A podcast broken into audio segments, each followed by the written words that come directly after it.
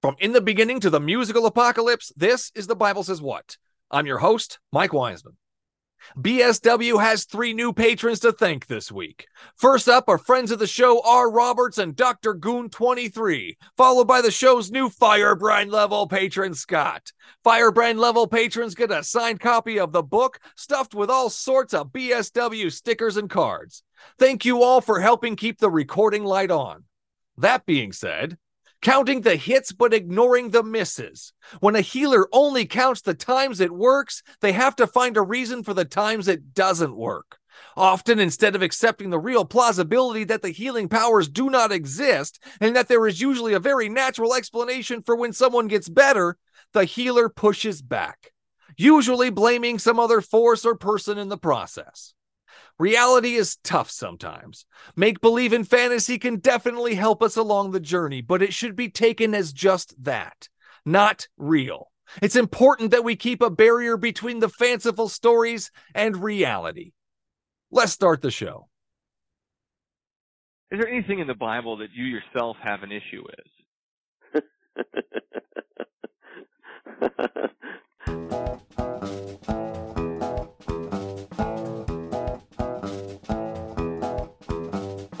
Okay, so it took you reading the Bible to realize that those things were bad for you? Yeah, it actually did. I didn't figure this out on your own?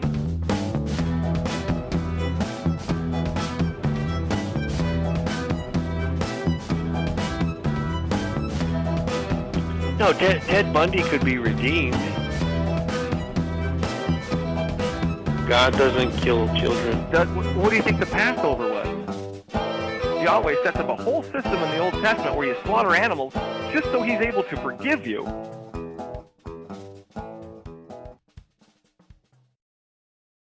Today's special guest is traveling shaman Mark Weisman. That's right, his last name is Weisman. Welcome to the show, Dr. Mark Weisman. Thank you so much. It's an honor to be here, and of course it's a double honor when someone else has my close to my last name. Close enough, yeah. Just spelled a little bit different. Sounds the same, though. Yeah, I before E, except after C, and all that kind of stuff. All right? That crap, yeah. Oh man, who pays attention? We're also here. We're for the Santa Claus tryouts, just in case you guys. Yeah, that's on right. Video, that's right. We're definitely. Actually, I had to trim mine back. It got caught, and I cut off the big parts. So oh no, that's terrible. Yeah, that's okay. It'll grow back.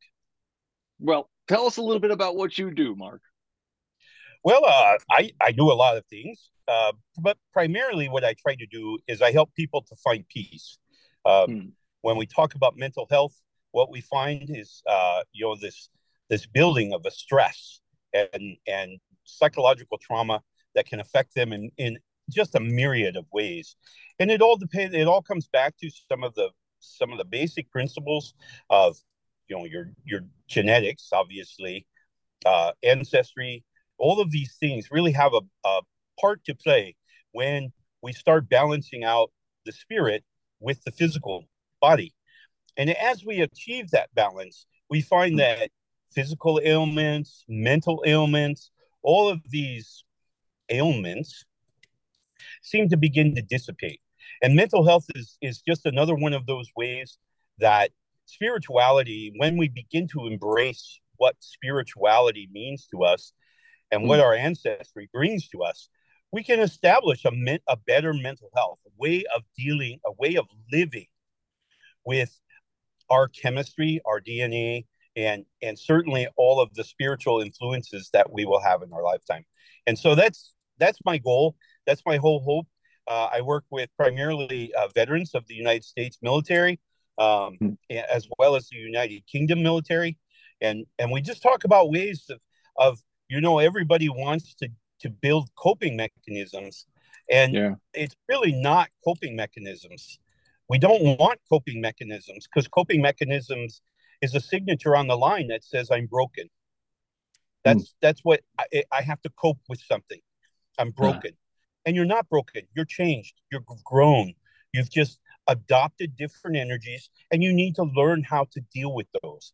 And so I try to help people to see that. And to experience joy and happiness and find what contentment looks like in the new them, whatever that that picture looks like. And that, thank you. That was nice. Thank you. As far as lots of questions there, of course. I think we need to go back to the basic part of it, though. The spirit.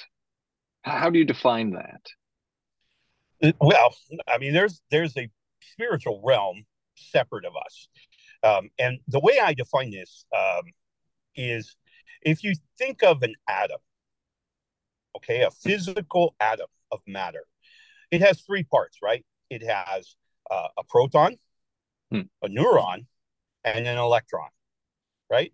And so if we say, oh, let's look at the atom, and we say the proton and the neuron are the nucleus, right?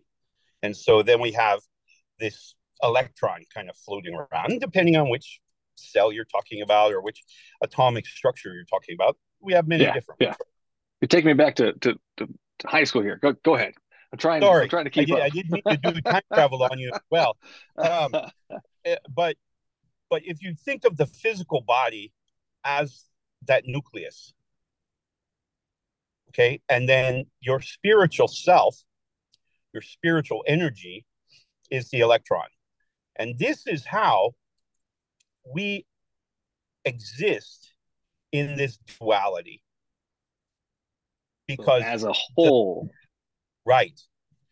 So we are part spiritual, mostly physical. And so it's our spiritual center that allows us to have those leaps and bounds sometimes of intellect, of wisdom that maybe we've never experienced. And we have no idea how we've picked this up.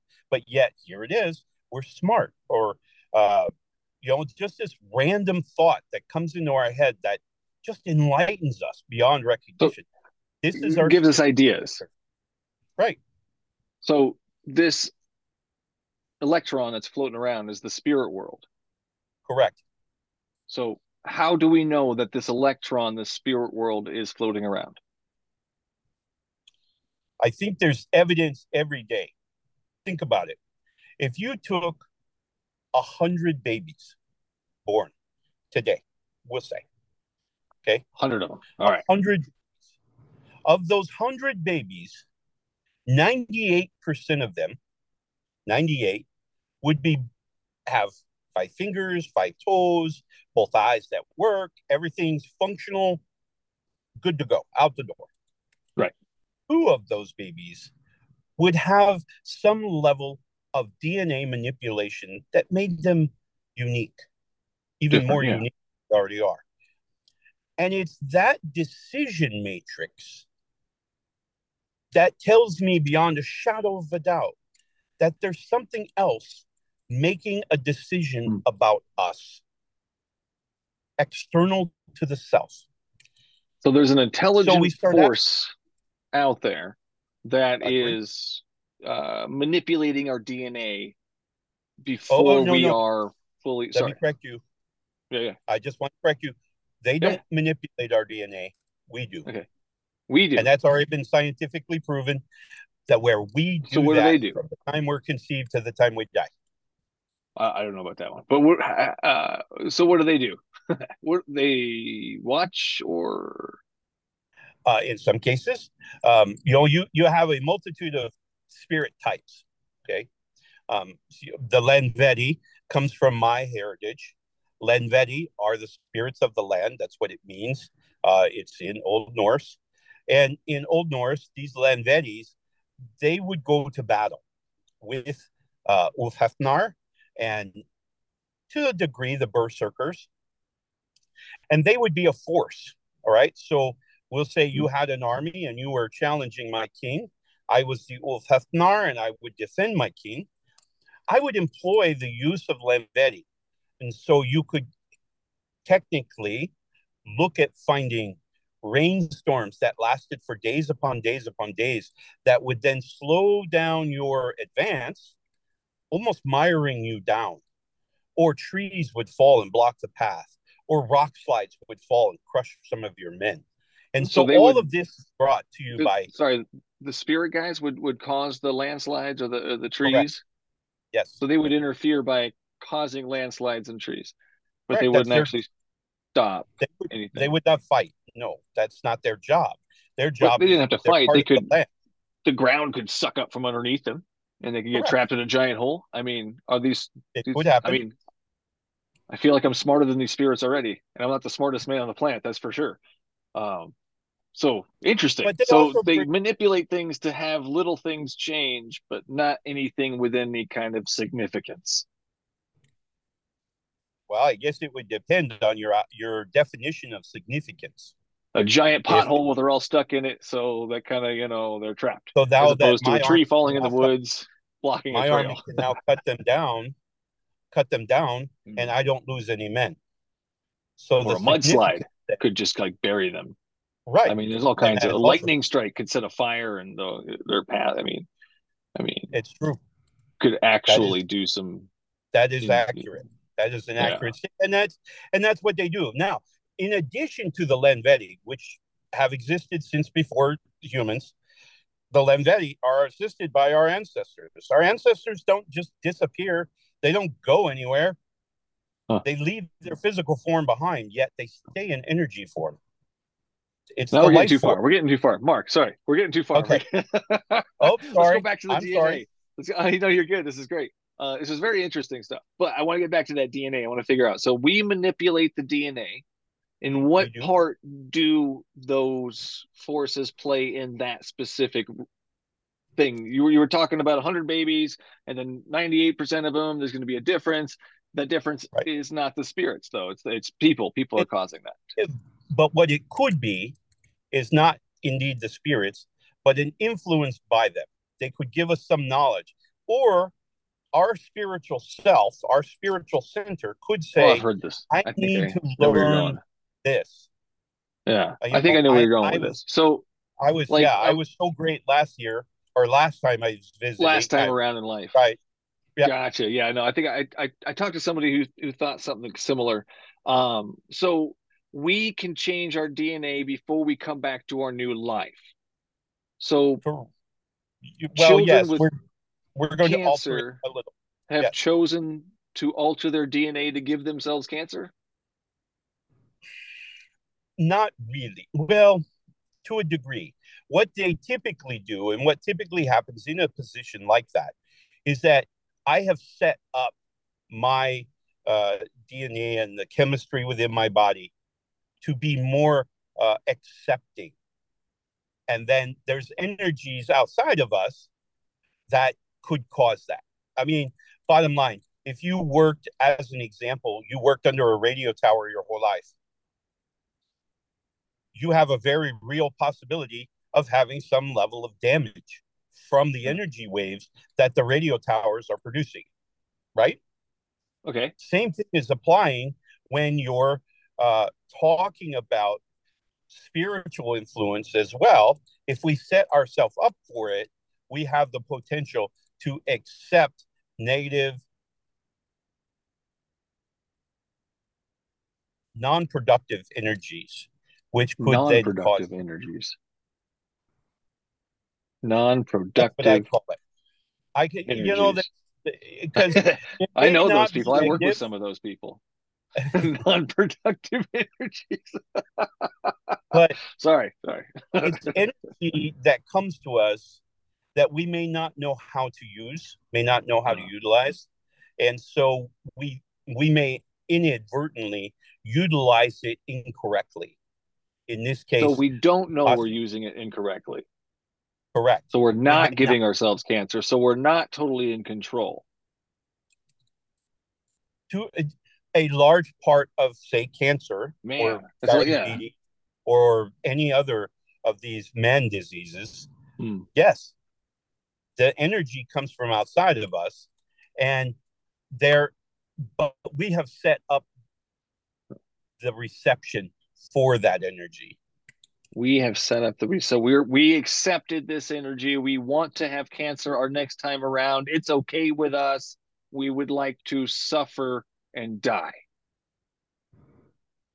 There are experiences, my friend, that we can have even in the darkest, in what many others would consider so dark and so heinous, yet Many people whom I have spoken with who have been in that position do not see themselves that way.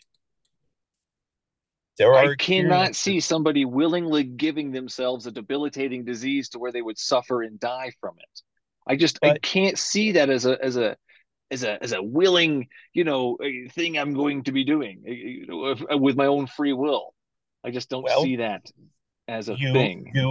You may not doesn't make sense. Give yourself it, but you set yourself up for accepting it. Yeah, Mark, that's kind of disturbing, honestly. I mean, go to a cancer ward with a bunch of kids who are dying of cancer and tell them, you set yourself up for this in your previous life. You thought this was going to be a good idea, man. I know you're suffering and it sucks. You have the energy. Talk to your past self. It's terrible. To grow through it. Mark. You have what we typically do in many cases is we strip away our power and we give up. We say, I have cancer. My wife survived cancer. A lot of people do, but a lot of people don't, Mark. Well, that's what I'm talking about. I'm talking about the misses right now. Yeah. I understand. And that's true. And I don't know how to tell you that in some cases, we are here to learn. We are here to grow. And in some cases, this is a necessary thing. Like death in war, it is a necessary thing. We learn, we love, because I can tell you quite honestly. Well, death in war really isn't necessary. When you're on the verge, we could do it. If I may. I have visited people on the edge. They were on their way. Yeah. They have told me what an experience that they have had.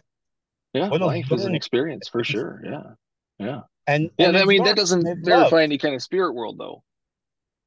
But I mean, honestly, thank you for that, Mark. Let's get off of that for a minute. That's kind of a dark subject, and sorry we kind of started off there. Let's we got to get busy, right? Yeah, I got to get to it. So I want to get to the energies, these energies. Where do they come from? Did somebody make these energies? Are they natural as part of the universe, or how does that work? Yes. All of the above. Somebody made it and it's natural. The original energies came from before anything, when there was a void. The infinity stones. Small particles came together to form what we know to be a consciousness. That consciousness then continued to grow and became what we now all refer to as a deity. Okay, whether you decide to choose 1, 2, thousands, whatever, they are just large collections of energy. Back up that God train. You said it was a collection of energy. Yeah. I wish I could Jim Carrey that, but I did. Got it. So you've got these energies that are in the universe. Correct. And they come together. They're binging around, and all of a sudden they come together. Well, they're going to draw. Whenever you get energies together in a vacuum, you do understand that they will coagulate by magnetism. It's a huge expanse of space. Agreed. So you've got energies coming together from which side of the universe? I mean, there are so many possibilities and questions. And the universe was there. The universe didn't happen until after the Big Bang. Wow. So the energy was there before everything else. How do we figure that? How does that get there? How does the energy get there before anything else? How could you have a deity figure larger than the universe? I have no idea. The universe itself could be the deity. I like that idea. That's the idea. That's a good one. But I choose to think that the deity figure is larger than the universe. The universe is just one section, because the universe that we know, so it's like his toe that's expanding every day, is part of the physical realm. So it's still is getting deep. All right. Uh-huh. It applies everything that we know to be the universe. Has planets, stars, space, all the things that are in the universe. That's all part of the physical realm. Why? Because if we had the Starship Enterprise, Uh-huh. We could go to that place and we could touch that star. Uh-huh. That means it's physical. It's physical matter. Yeah. Totally understand. Anything that we know or that we see through the Hubble telescope and we can see it, that means it's physical. Everything we can interact with is physical. Yes. What, and then correct. Spiritual is stuff that we can't interact with. Correct. We can't sense, see, hear, taste, touch. So how do we know it's there, though? But the deity would have to be above that area, that thing that we call the universe. The deity would have to be larger than that for it to create that. We haven't verified the other part yet, though. There's a spirit part. That's true. Well, but technically they are almost one in the same, because they occupy the same time and space. This is where we started our conversation back at the atom, where we said that we had the proton, or the nucleus rather, was the physical form, and the electron being the spiritual side. They occupy the same time and space because they're an atom. You're made of millions of them. Every one of your listeners. That's what they tell me. So every part that you have of a nucleus, you have electrons. Therefore, every part of your physical, you have part that's spiritual. Well, that's the electron isn't spiritual, though. Correct. But it's part of the physical. Atom. So we're adding spiritual to it. We're taking physical and adding spiritual to it. You're just using the atom as an example. I'm using it. Correct. But there we go. There's no spiritual involved in that, and that doesn't prove the point. Well, it does. It proves that we can. It's a nice analogy, but we can. Yeah, agreed. And for clarification, what it means is that we have these two realms, the spiritual and the physical, that can occupy the same time and space, and we can do it at a molecular level. But how do we know we're doing it? How do you know you're doing it? We can't sense it. If we're occupying the same space as the spiritual, how do we know that we are occupying the same space as something we cannot interact with? But you do interact with it all the time. All the time. How have I interacted with it today? Have you felt happy today? Yeah, those are emotions. Emotions. What are emotions? Emotions are chemical reactions in the brain, yes. That's right. So they're chemical reactions. So, but within the brain, what do we need for you to have to know how to be happy? Thoughts. History. Thoughts are life experiences. Experiences, right? Yeah. Are all your experiences all yours? Yes, they're my experiences are my experiences. But what most often you may have is experiences in your knowledge, in your intellect, that are used to convert this chemical thing to tell us how we feel. Some of those experiences may not be yours. They may be some of your ancestors. Well, how do you know that? Because I've never known how to do half the things that I now do. I don't know what that means. Explain that. I mean, now I can do healings. I've healed people. I've never done that before. Well, we'll get on that one. Let's put a pin in that. So all these things that you can do because your ancestors were able to do them. Correct. So your ancestors had healing powers. And because your ancestor had healing powers, you now have healing powers as well. I must have had some interaction with them so that now I can do this skill. So in your worldview, healing powers are a thing. Yes. Have you never gone to bed when you feel sick and you say, damn, I just don't feel like doing this today. And you go back to bed, you sleep for 8 hours, you get up and you say, you know, I feel better. Right? It's my body does its thing. It's not really a healing power. It's natural. Yeah, boy, it is. It is the healing power, my friend. You've just healed yourself. You took the medicine. What's the medicine? The medicine was rest. Rest. But there's no spirit involved in that. You go to the doctor, did you? Because you were tired. Sometimes you do, yeah, and they give you medicine, well, and that helps you, or surgeries if you need. And you have a real hard problem. But maybe instead of going to the doctor, maybe you just need another nap or another rest, or let your body do what it's supposed to do. It happens all the time, my friend. But where's the healing powers, though? Like these, it's nothing special. That's not an ancestral knowledge. That's just something our bodies do.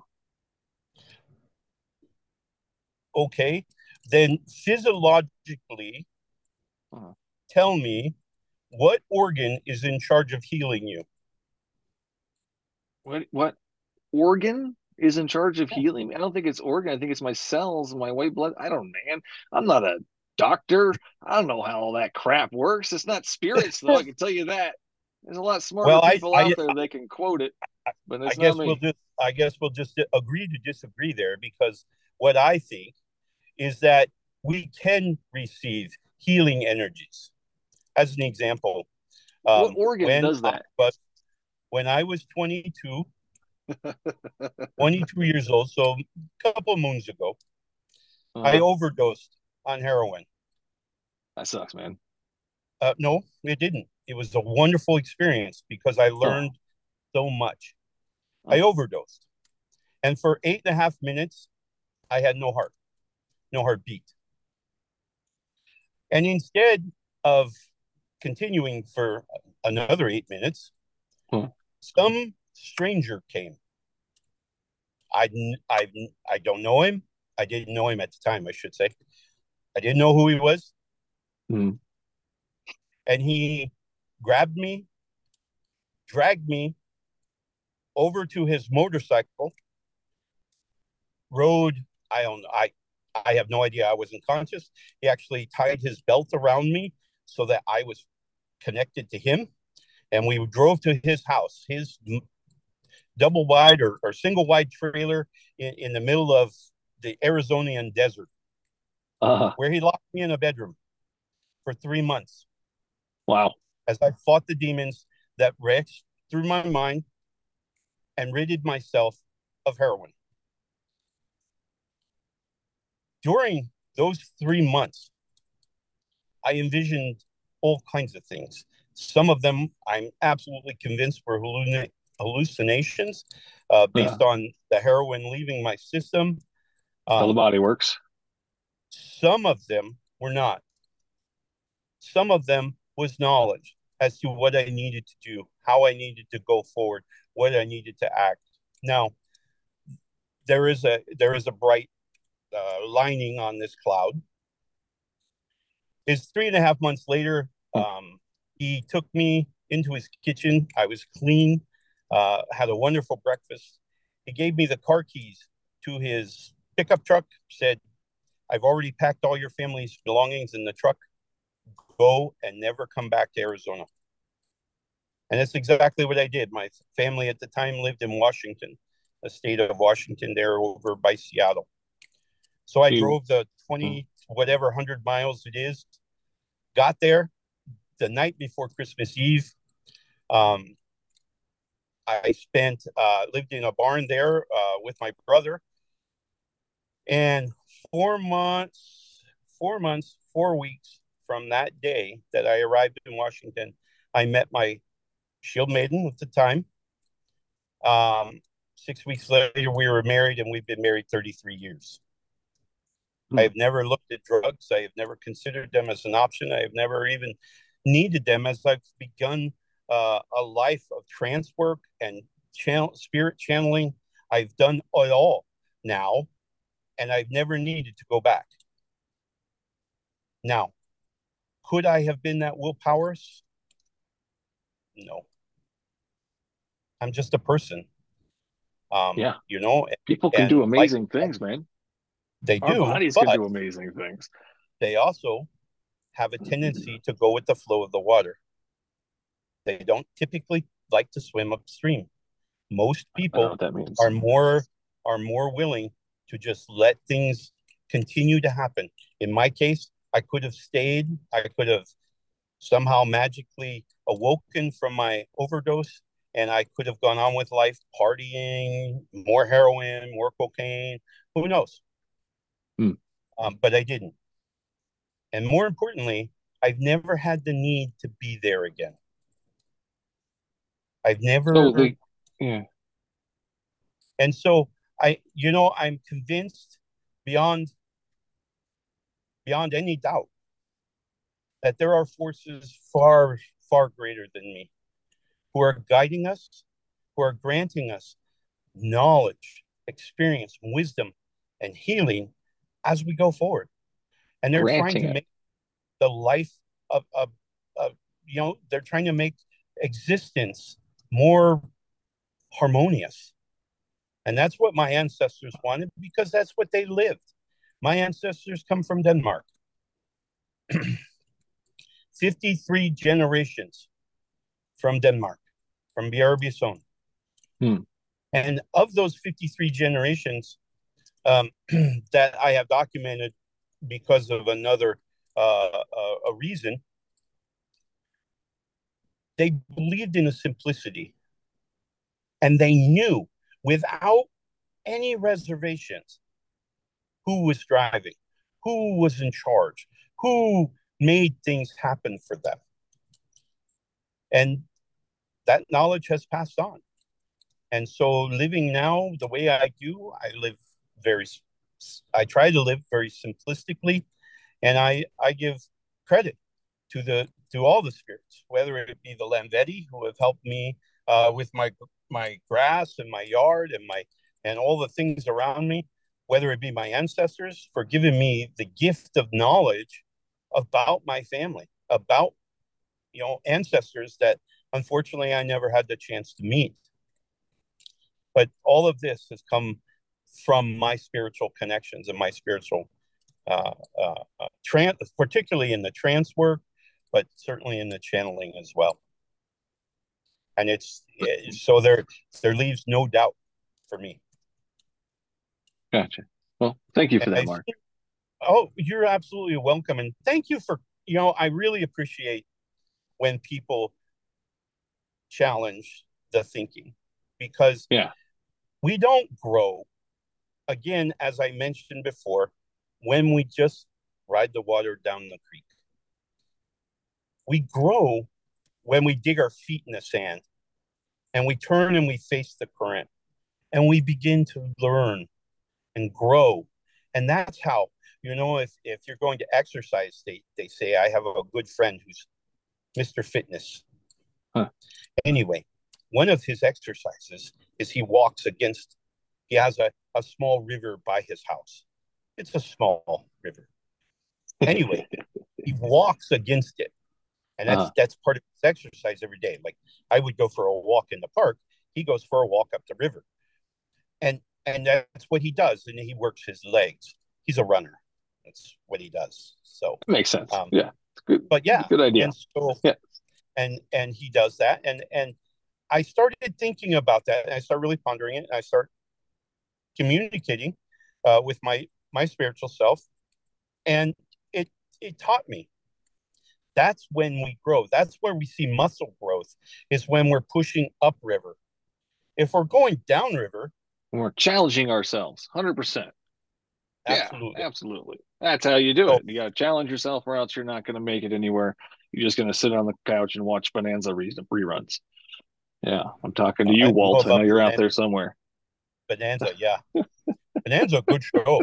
Oh, yeah. Well, that's a whole other thing. That's a whole other thing. Well, thank you. I did come to a couple other questions here. You said they were granting things, the spirits. Granting us. If I use the word granting, maybe granting was a bad word choice. Okay. So what Do they? Because you had mentioned they're allowed to do little things. Well, why are they only doing the little things? Are they not able to do the big things to step in? Well, like right now, if we wanted them to, let's just say go, we could have that healing power going to a cancer ward or somewhere where there's children who are going to die, and they could grant us that power to go in there and heal them. Are they capable of doing something like that? And if not, why not? Well, I think our understanding of that picture is a little. Could they heal people, as you mentioned, in a cancer ward that's in a child's hospital? There are energies that can heal. Yes, much the same way that they use. Not chemotherapy, but the other one, radiation therapy for cancer. Sure, there are energies that can heal. The question is who's giving it? Who's directing it? I mean, they don't wander around aimlessly looking for people to heal, no. I would imagine someone is directing the good energies to heal certain people, but not other people. I would suppose, and this is supposition on my part, is that they need to be directed. The energy needs to be focused to an individual. Okay, so someone is directing it to heal somebody and not somebody else. Yes. And that is the god, the deity. That's going to be a person on Earth. A physical form is directing that energy. This is mom and dad.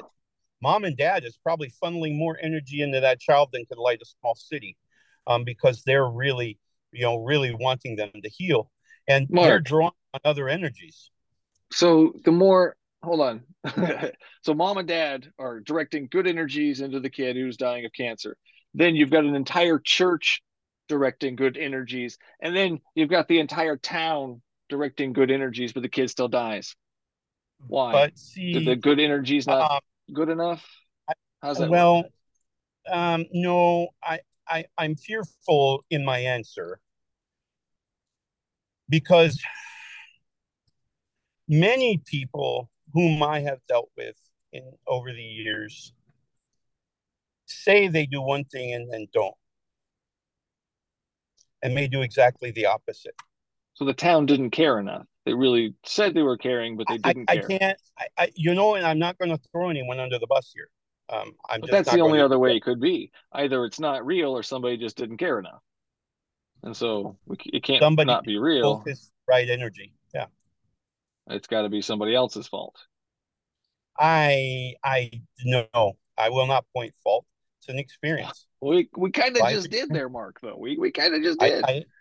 No, I'm simply saying there are energies that arrived at the child that were not productive in healing the illness. And whose fault was it? The energies or the person's? And or both. Because energy can be corrupted, right? If I stand next to a microwave, I can't stand next to a microwave with my cell phone. When I'm cooking my coffee, I got to put my cell phone down, or otherwise my reception goes to poo, right? I mean, well, I don't know about that, but you're cooking your coffee in your microwave. That's a whole nother issue. No, that's what you cook coffee in. I thought that's how you got it. I like cold coffee. That's just my thing. That's this Santa Claus here on this side of the North Pole. He enjoys cold coffee. Oh, well, I'm in 37 inches of snow, so I appreciate warm coffee. Man, I do miss some snow, though. Is that you can have a corruption that's not caused purposely. It could be inadvertent. There could be people, and there are people in this world who are energy sinks. They just are. It's a natural state for them. How many people do you know who can't wear watches? I don't know anybody that can't wear watches. I know nobody that can't wear watches. Oh my goodness! Really? Oh, I know a bunch. Anyway, I can. Well, I know some through you then.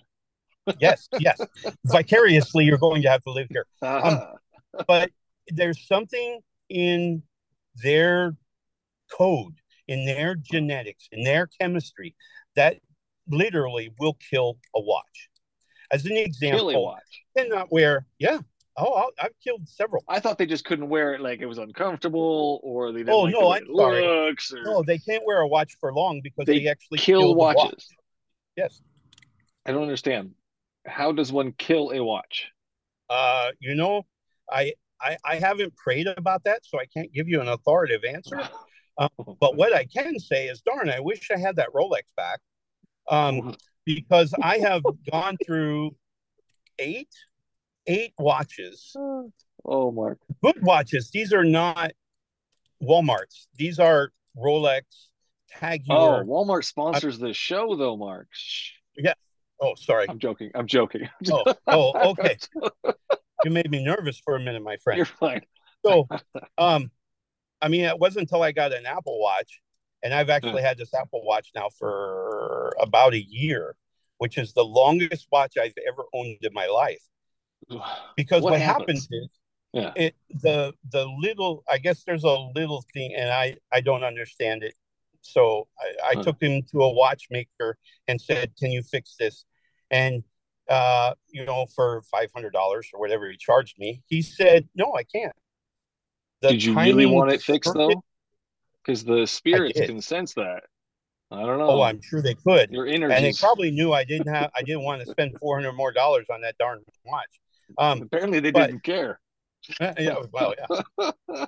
They told me. Actually, maybe they were just telling me I needed to buy an Apple Watch before I really did. Oh man, Apple now sponsors this show. Oh, okay. Well, we're golden then. They do it. They do it for my show, so it's all good. Oh man, send them over here. So okay, what happened? Why does it it doesn't work? Because you put off an energy. I'm guessing. Yes, I'm guessing there must be some energies within. You know, in my case, I have a watch for about. It usually takes about 2.5 to 3 months, and I'll wear it because I wear my watch all day, right? Like everybody. That's a lot, Mark. That's a lot. Sorry. I just do. No, that's a lot. Like you're breaking watches. I mean, and the spirits can do this and that. And this it's and that. Crazy. It really brings me down to though. It brings me down to is somebody in charge of all of this? Are the spirits acting on their own? Is there a higher deity besides the people that apparently can affect the spirits? But is there a? You said there was some kind of something. Is that something? In control of those spirits, or is it just there to create and watch? It is there to create and teach. Deities don't do well, I can't say they don't do anything because they do a lot. Well, but the deity figures, the collectives of energy, and you can put any name, any label we'd like, whether it be Yahweh, Buddha, Confucianism, you know, I happen to seek the ones of my ancestors, which is Odin, which defines the masculine properties of energy, and Freyja, which then identifies the feminine part of the energy that I receive. So, do you call him Wednesday? I'm sorry. Or do you call him? Do you call him Wednesday, or do you call him Odin? I call him Sir. The only time I've ever met him was you met Odin. I did. I had a vision. Did he look like us? No. Ah, damn it. He was much taller. He reminded me. Well, I can't even say he reminded me of Chris Hemsworth because he was much taller than that. And he wasn't Odin. He was much bigger. And he was Odin. I know. Hemsworth world. Wasn't Odin, though. Hemsworth wasn't. Oh, yes. Well, agreed. I was just using him for a size comparison because I believe, wonderful actor plays Odin in that Marvel series. And Anthony Hopkins. Much small, yes. And he's much smaller. Yes. So I was only using Chris Hemsworth for the size. So the deities, what do? They don't do much. They... teach. Well, they do. They do create They create and they release and manage the energies of the universe. They do manage the energies. There it is. They manage the energies. So, I think manage might be a loose term. I love it. I love this. We're changing terms. This is good. This is good. Manage might be a little brutal because what they do is they don't monitor it because they really don't care. It has no bearing on anything. Why even create it if it doesn't matter? It does matter.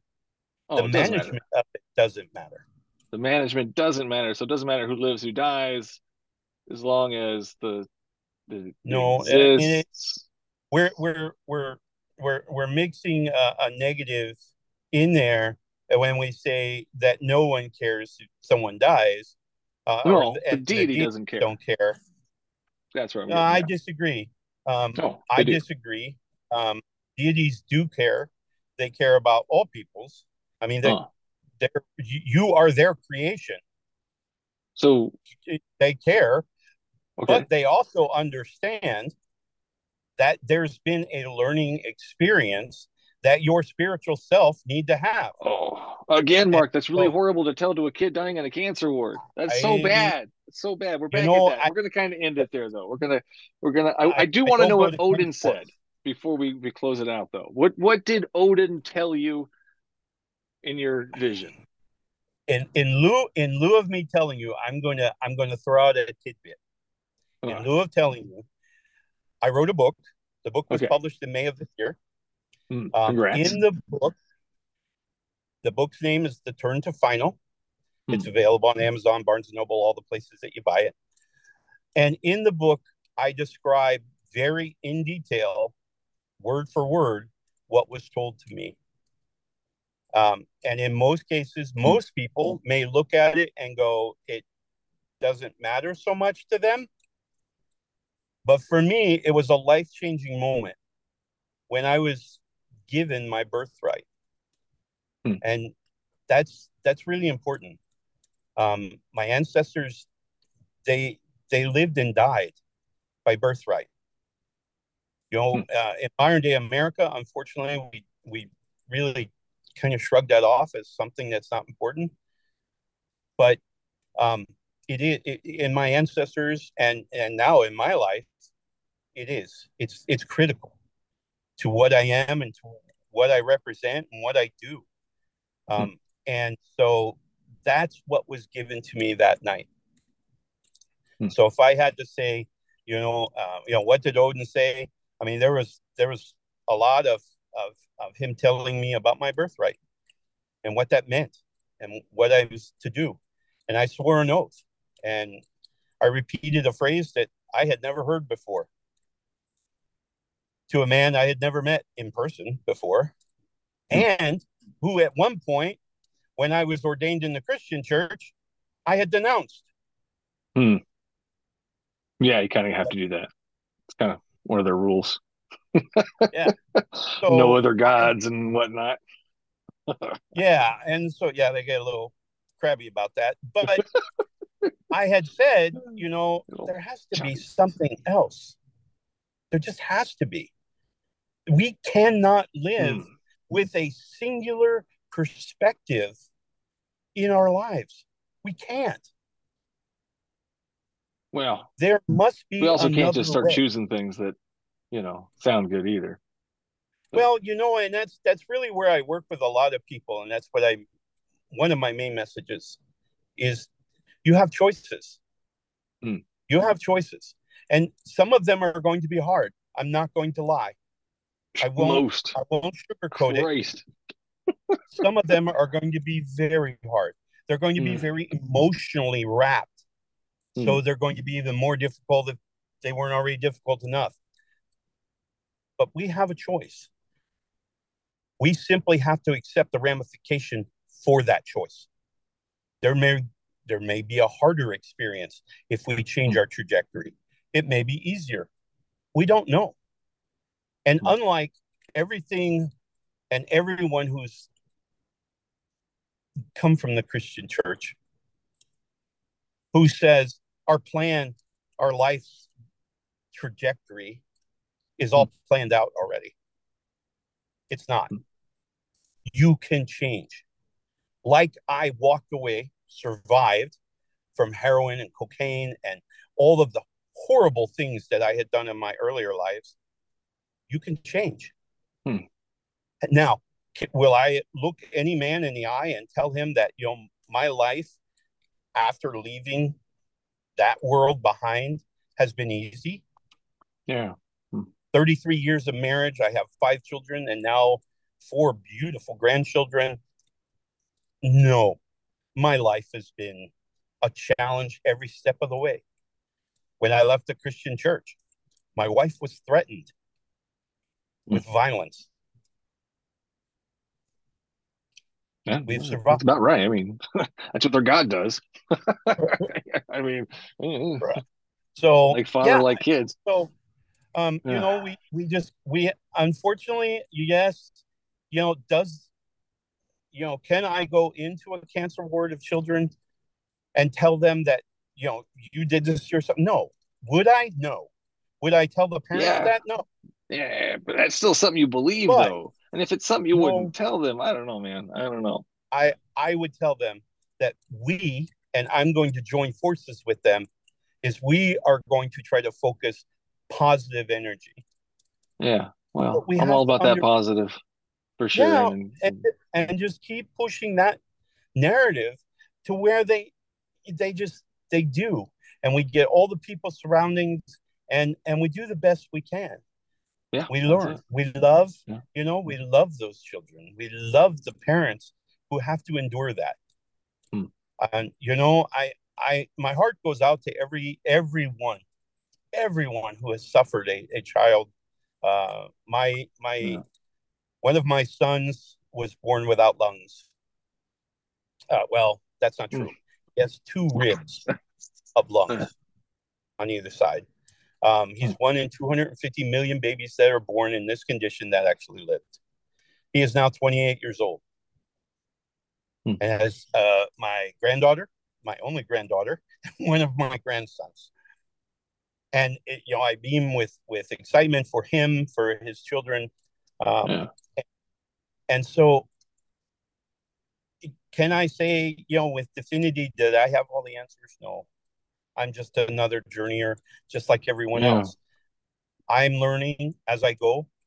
You know, I'm embracing my ancestry and the spirituality that I'm being taught or I'm learning.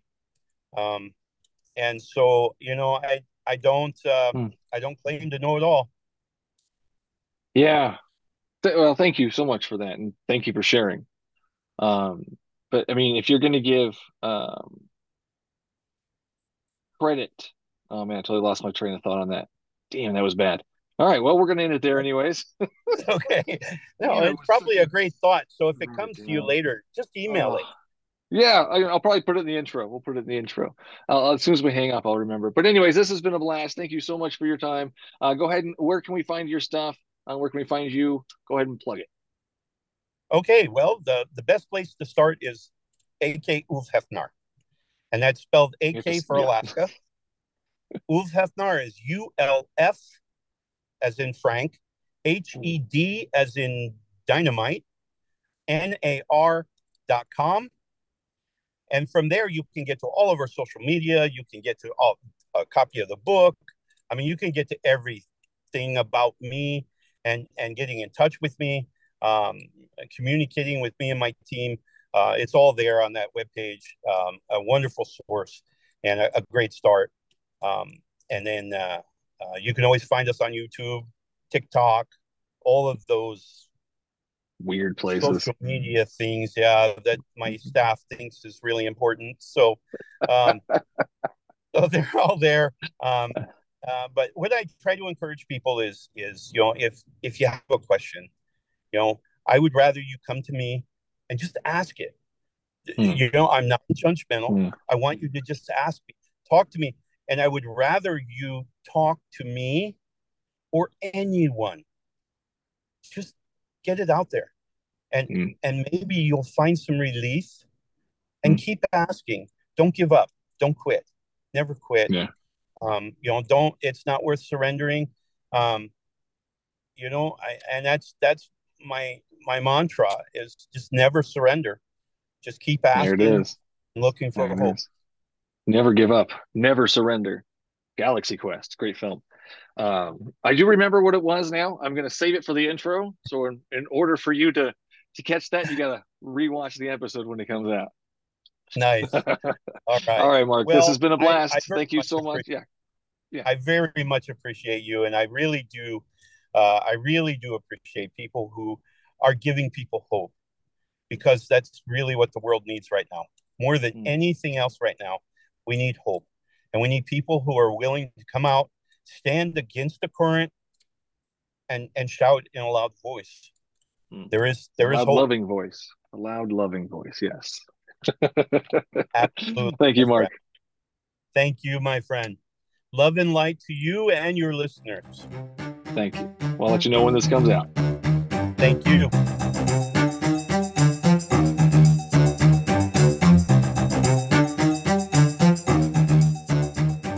That's all the show there is for you today. Thanks for listening.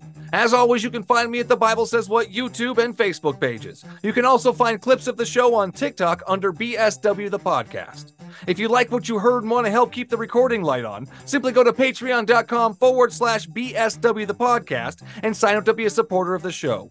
Your episodic tithes of $1 or more will get you early access to each episode by at least 3 days, stickers, shirts, and shout-outs. That's patreon.com/BSW The Podcast. For the latest events, BSW swag, including signed copies of The Bible Says What the book, head on over to the show's ever-evolving webpage at thebiblesayswhat.com. And no matter which platform you use to listen to your podcasts, don't forget to hit that subscribe button so you won't miss out on the next episode. Until then, would you kindly pick up your Bibles and read them?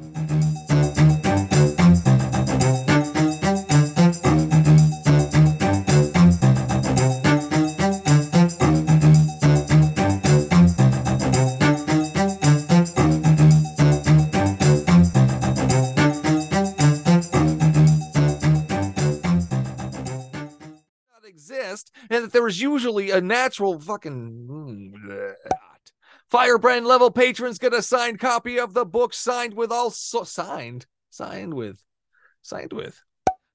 level patrons get a signed copy of the book stuffed with all sorts of BSW stickers and cards. Thank you for all. Oh man.